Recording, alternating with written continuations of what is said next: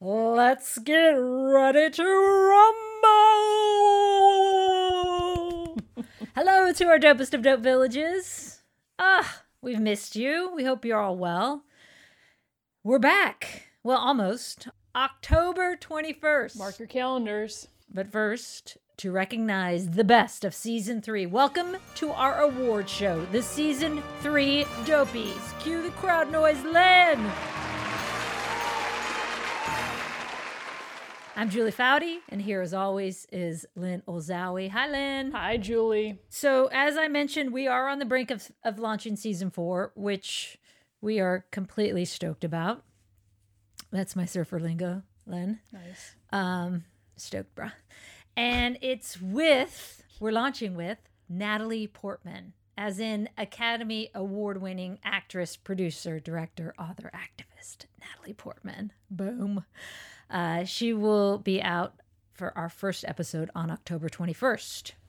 But of course, as we like to do before we start a new season, we'd like to take a look back at the previous one and give out some awards. So get comfortable listening. Welcome to the season three Dopies.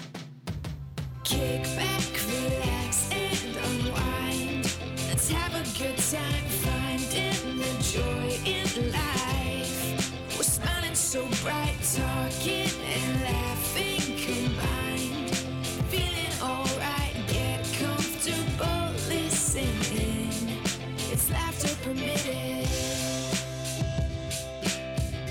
All right, Lynn, let's do this. Cue our only other sound effect, please. The first dopey goes to World Cup champion Ashlyn Harris. She gets the Phone a Friend Award for when Ashlyn, brilliantly, I might add, asked to phone a friend during Lynn's game. And this was a first. This was a laughter permitted game first. Quite a strategic move on Ashlyn's part, as you'll hear. And for those keeping score at home who pay close attention to the game segment, which a lot of people say is their favorite part of the entire episode, often. Just because it's yours, Lynn, okay. We have the Kristine Lilly amendment to the game, the Julie Ertz amendment, and now we're going to dub this the Ashlyn Harris rule to the game. The Ashlyn Harris phone a friend rule has now been officially added. Number five, Rachel Lindsay and Bryan Abasolo got married in 2019. Oh, come on, Lynn. What reality show did they meet on? Oh, I'm so A. done. The Bachelor, B. The Bachelorette, or C. Bachelor in Paradise? I'm just gonna say C, mm. Bachelor in Paradise. So Ashlyn doesn't win. Incorrect. Oh. So either Oh. A. The Bachelor, or B. The Bachelorette. What was his name again? Our girls are gonna be so disappointed. Rachel Lindsay and Bryan Call a friend, Kelly O'Hara. Abasolo. She a Bachelor fan. Go ahead. This is all Lynn All of our young girls watch it. Wait, can I call a friend? Let me call. Okay. Okay. Phone a friend. We've never had this. Okay, This we're could gonna be do the it, we're Ashlyn gonna do it. Here amendment. for. Can you phone a friend? Put her on speaker. Put her on speaker. Who Okay. is it, Kelly? Yeah. Yes. This is my phone a friend, so you guys can't take my answer. The Ashlyn Harris. But we need the question. Right? She better. Thank God you picked up. I'm on a podcast. I'm calling a friend for an answer. Are you ready? Oh my god, that you're on a podcast? Yeah. Julie's. Hi, Cal. Uh, Okay, ready? Kelly's been on it. Okay, listen, because I need this answer to win. Okay, is ready? Smart person question? Bachelor or bachelorette question, so I knew you would know it. Oh, okay. Okay, ready? Listen. The game is about newlyweds in 2019. So Rachel Lindsay and Bryan Absolo got married in 2019. What reality show did they meet on? Is it either A, The Bachelor, or B, The Bachelorette? The Bachelorette. The Bachelorette. That's not fair. Yes. Thanks, You sis. make fun of me for watching. I know. I'm so sorry I ever made fun of you for watching that terrible television show. Love you. Bye. You know, I really think season four is when I start turning up the heat with my gameage. I'm gonna start winning in season four, Lynn. Well, it's getting to the point where I'm rooting for you. As we've talked about previously, I always root for the guests, but now I'll, I'm a big fan of cheering for underdogs. So I'm with you. I believe in you. extract those lessons. I don't know if you can watch some game film, listen to previous episodes. Wait, this is new for you because usually you're like, I get really uncomfortable, Julie, when you try so hard to win.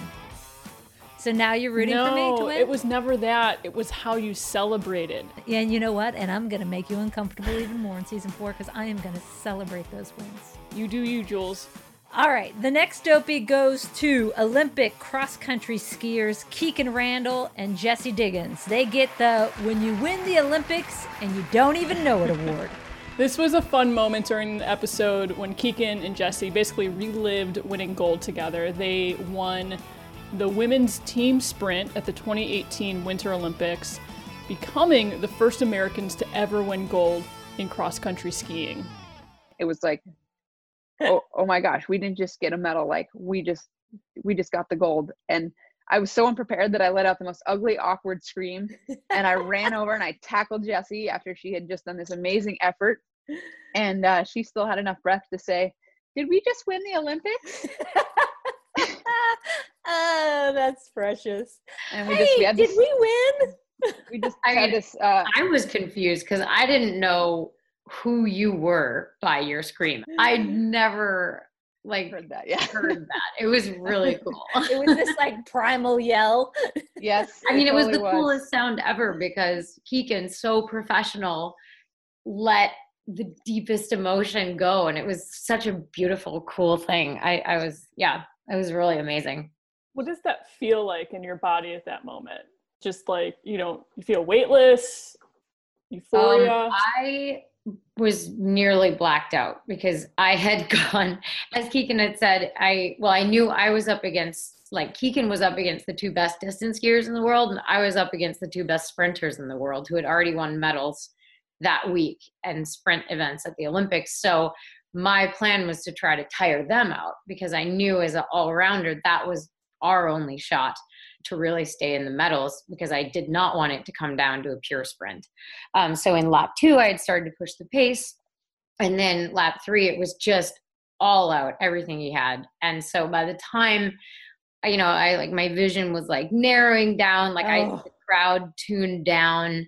I didn't hear things, I didn't see things. It was just like every single part of my being was focused on getting to that line and and letting those movements that you've practiced over and over and over just take over.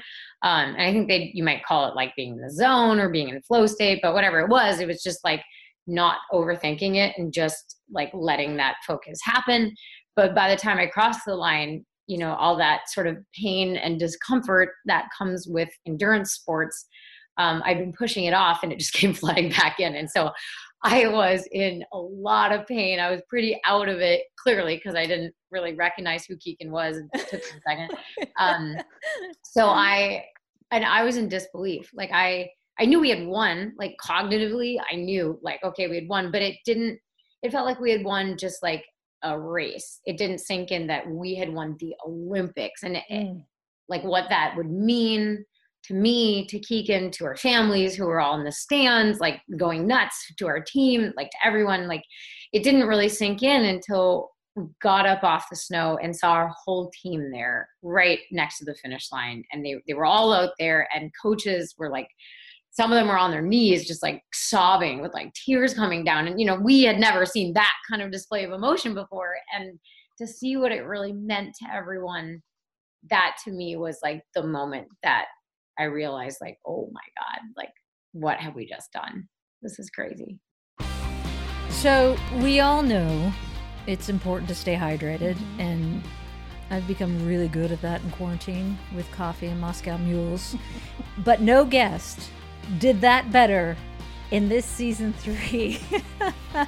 I, rem- I remember specifically as we were Zoom calling, going, My God, Maggie, lay back off that water.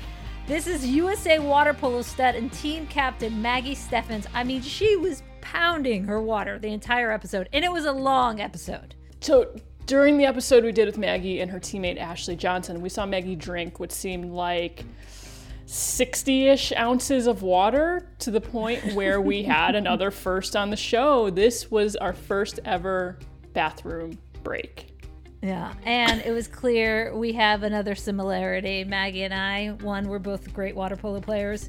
uh, two, we both have small bladders. Uh, so I was like, I can't make it through this episode. I got to get up and use the restroom. And she's like, Really? Can we? Thank God. And while away, Lynn, you learned something new, as everyone is about to hear. Yeah, my mind was blown. I'm thrilled to present Ashley and Maggie with the Clearly Lynn Has Never Peed in a Pool Award. Do you want to go to the bathroom? Because I need to follow up on that. You can't say that, and then I can't follow up on what did you lose, right? Like we have to talk about that real quick.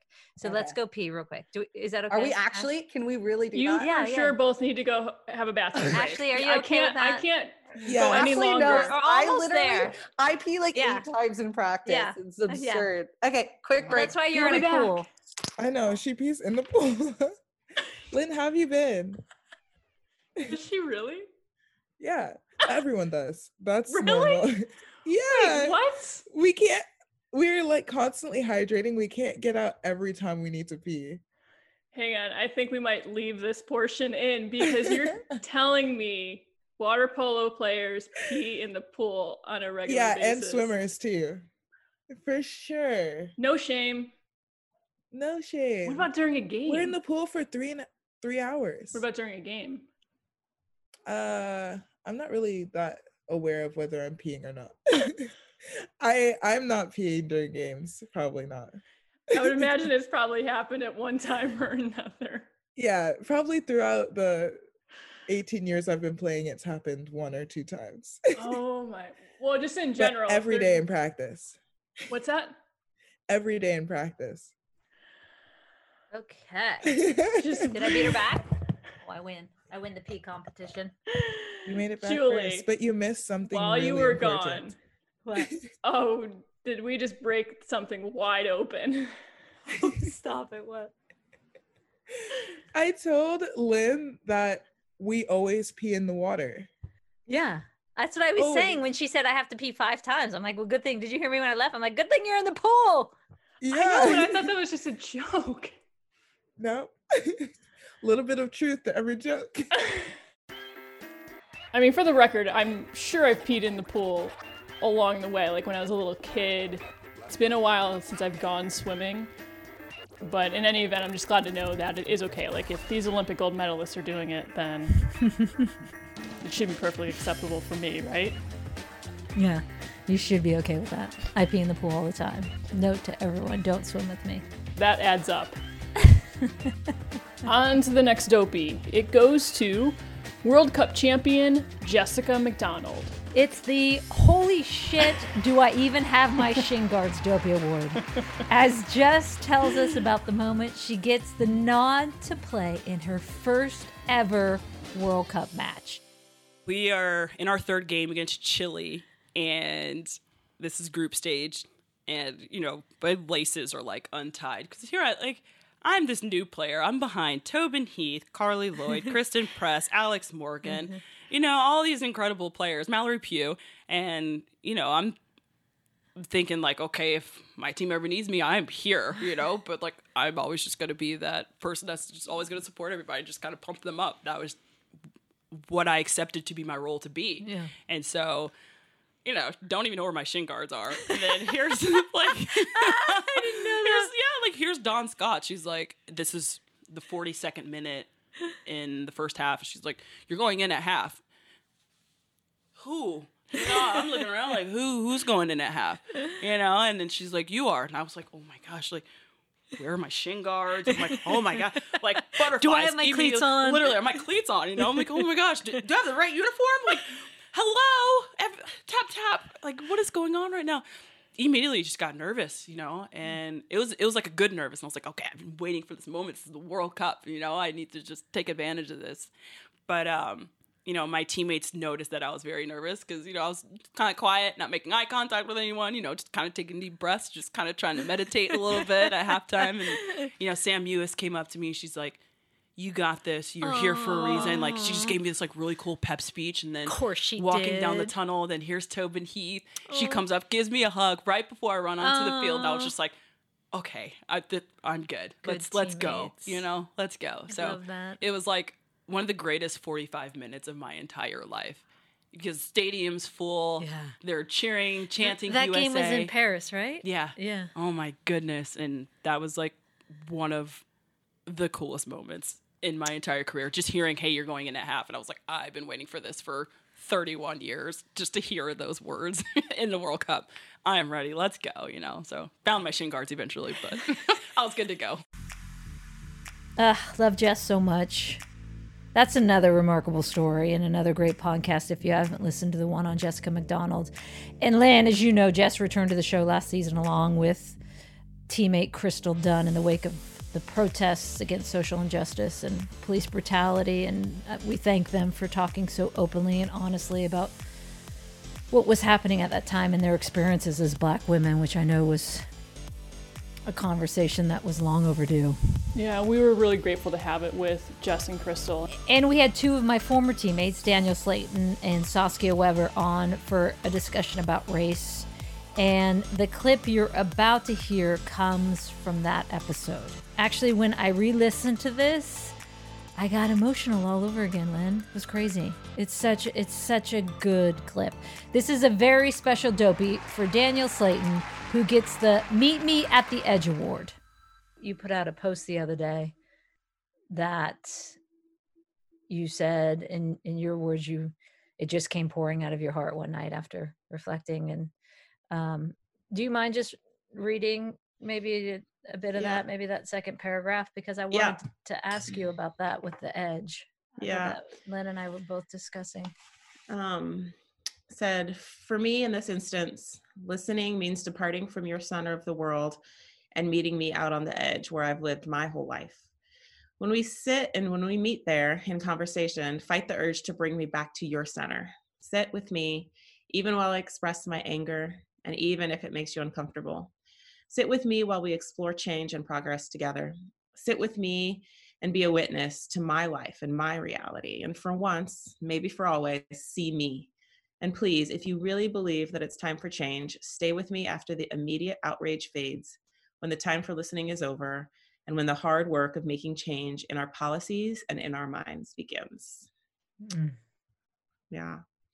I don't know. I don't really know. I think sometimes um, for me, I write to gain clarity when I'm confused or hurting.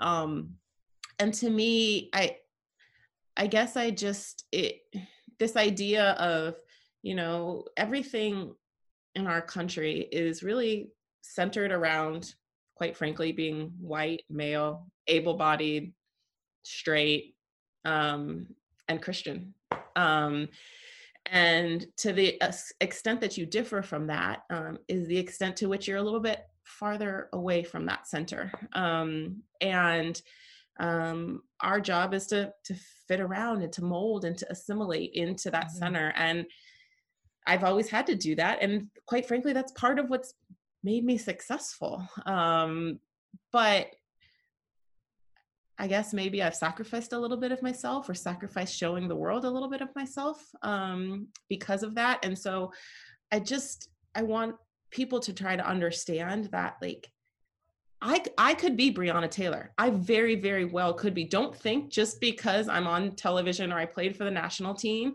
that that is not me. Or, you know, when you see George Floyd, like put Jozy Altidore's face, uh, you know, a, a famous soccer player or a fam- like put put your neighbor's face, like put a real person's face, a black face on that body because that is very much who that person could be. And don't think that just because I'm a middle class kid and doing well that that isn't me, that that doesn't affect me.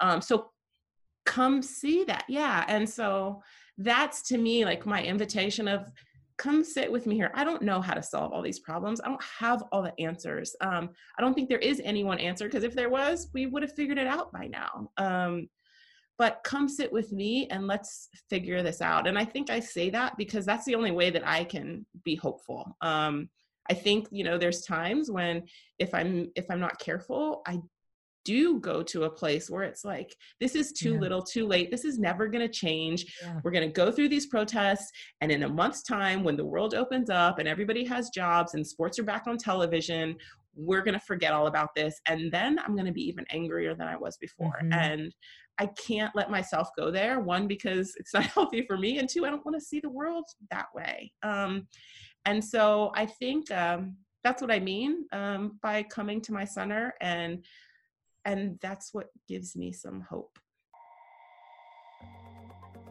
I so appreciate Dee Dee, as I call her, Danielle, for sharing her insights and her wisdom. And next up, we actually have a double dopey Lynn, and it goes to Megan Rapinoe. What's a double dopey? She gets two dopies. she is Megan effing Pinoe after all, sister. And I've always admired this in Pinoe. We are calling this first dopey the Unwavering Swagger Award. Part of this shift, too, and there are many reasons I think for it, but the one I think that has helped in particular as it applies to white people is that there's now a collective movement, right? And it's easier, as we know, to stand up and speak up when there's strength in numbers. But you've always done that before the collective has and have been unapologetic about it. What do you attribute that courage to and being ahead of the curve? Hmm. Um. I mean, I'm ahead of the curve for white people. I I guess I- I'm not necessarily I ahead of meant, the for white allies, Period. Um. I mean, I'm sure part of it's just, you know, my personality. I don't know. Um. I also feel like it is my responsibility. I, I really do feel like that. I mean, I think growing up on the women's national team and having as you well know and there's you know threads through me that that went through you and and the players before you we know what at least in some part what discrimination feels like. We know that you know just because we are women we were treated differently paid differently resourced differently looked at differently marketed differently um, and less. And so you know sort of growing up in that environment of going through cba negotiations and then you know being gay and understanding you know at times i've looked at the flag and not had all my rights protected by that flag and had to come out and and knowing that i've asked people to stand by me and to fight for my rights maybe it doesn't affect them but i've asked that of them and so you know when calling out in 2016 it just seemed like if I just have a personal belief that like everybody has a responsibility to make the world a better place in whatever way they can be most effective. I just happen to have a big platform. I happen to be playing on the women's national team. I happen to be an athlete in a country that glorifies athletes and asks them to be role models and to um, stand up for what's right and to do the right thing. And so, for me personally, I I thought honestly more athletes and more people and um, you know the country would have and that that was very naive of me i guess but i thought it was so clear it seemed so clear to me. We we you know we just went through that summer in 2016 i think it was like five very high profile murders of of black men at the hands of the police. You know five police officers in dallas were shot. Police officers in louisiana were shot. Um, and so I, I was just like well very clearly this is happening. Very clearly i can look back at the history of this country what we were founded on and and and think yes this is very understandable how we are here. So what can we do to break that down? Um i don't i mean what you know what what goes on in me that thinks jump into the fire? I don't know. But i feel like i also i also know that like if you want something done you should do it or you should help or you should Yeah. try. And so i That's feel like i have a lot of that confidence and experience growing up and maturing just as a human being and as a woman on the on the women's national team that has given me that sort of streak You gonna get shit done, I mean, I'm gonna I'm gonna try. At least I'm like, what do we have to lose? I'm like, I'm already in the dis, you know discriminated group or whatever. So I'm like, whatever. What do I have to lose? Like, if you, it's kind of like if you see something, say something. yeah. I guess. The, the unflappability though of your approach and the authenticity of your approach, which has always impressed me. Have you always been like that? Like as a little whippersnapper, kind of floating through life in terms of just like everything seems to roll off your back. Yeah, no problem. I got this.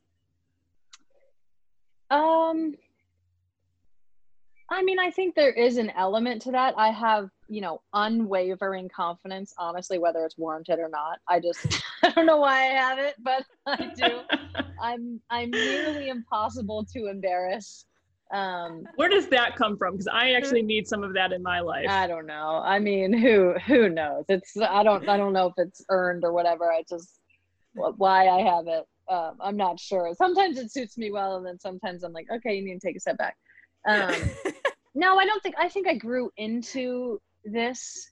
I mean, I think at the essence, the the streak is there, but I think I did grow into it. You know, having my experience informed by the women's national team, by CBA negotiations, by coming out, and then in that process, you know, educating myself and reading a lot and listening to people and Mhm. you know having thought partners and people who challenge me and you know i'm i'm very close to my family and so i have this sense of um you know uh, this like very true mirror for me and they'll always tell me whether i want them to or not whether it's invited or not it's usually not invited they will always tell me exactly what they think what they feel so i feel that once i get into the position where i'm you know speaking to a big audience like eh, I'm not worried about what they think because I feel like I already know what I think and what the people who I love think. And also mm-hmm.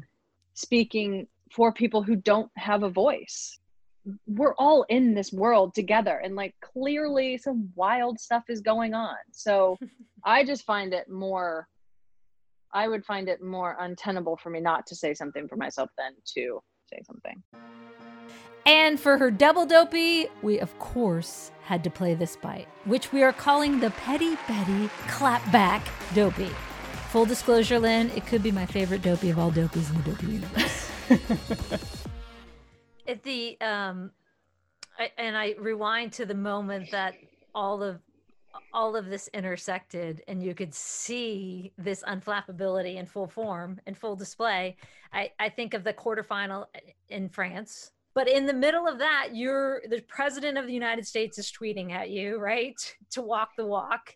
You've got all of the noise about the equal pay lawsuit. And in that moment you just take over the game you know, when the Trump tweets, or I guess rather when the video surfaced and the Trump tweets followed, it didn't, it didn't know, I don't think anyone had, I mean, I'm sure Aaron Heifetz, our media officer, had like a, oh my God sort of feeling, but none of us did. I never had that like, like gut sense of like dread. I never had that. I don't think anyone on the team had that. We had this sort of like, this is insane. This is wild. Like, first of all, I mean, you can't put any more pressure on us than we put on ourselves, and that's already on us, and that we've already heaped on ourselves.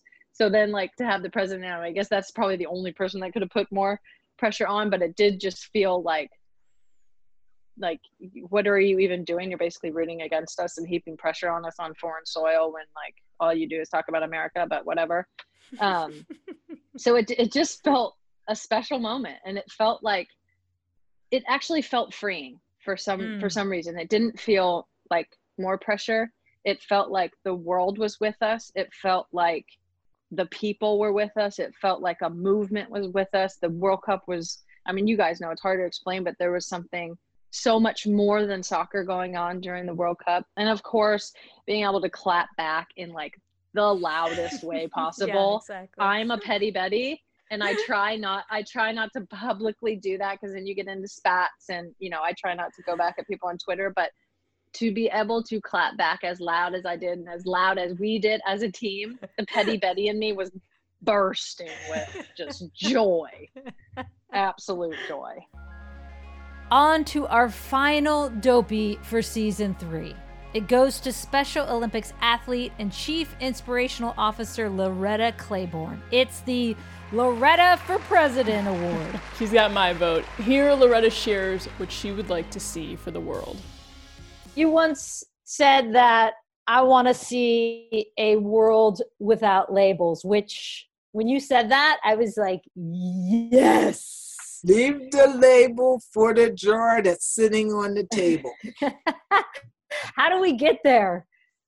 Keep working. Yeah, The I more and have it out there that people understand that people shouldn't be judged by a label or by the color of the skin, about how smart they are, about how rich they are, or how poor they are. That if we just think about how people can be people, our society would be a better place. Loretta for president! Start the chant now! and on that note, go vote.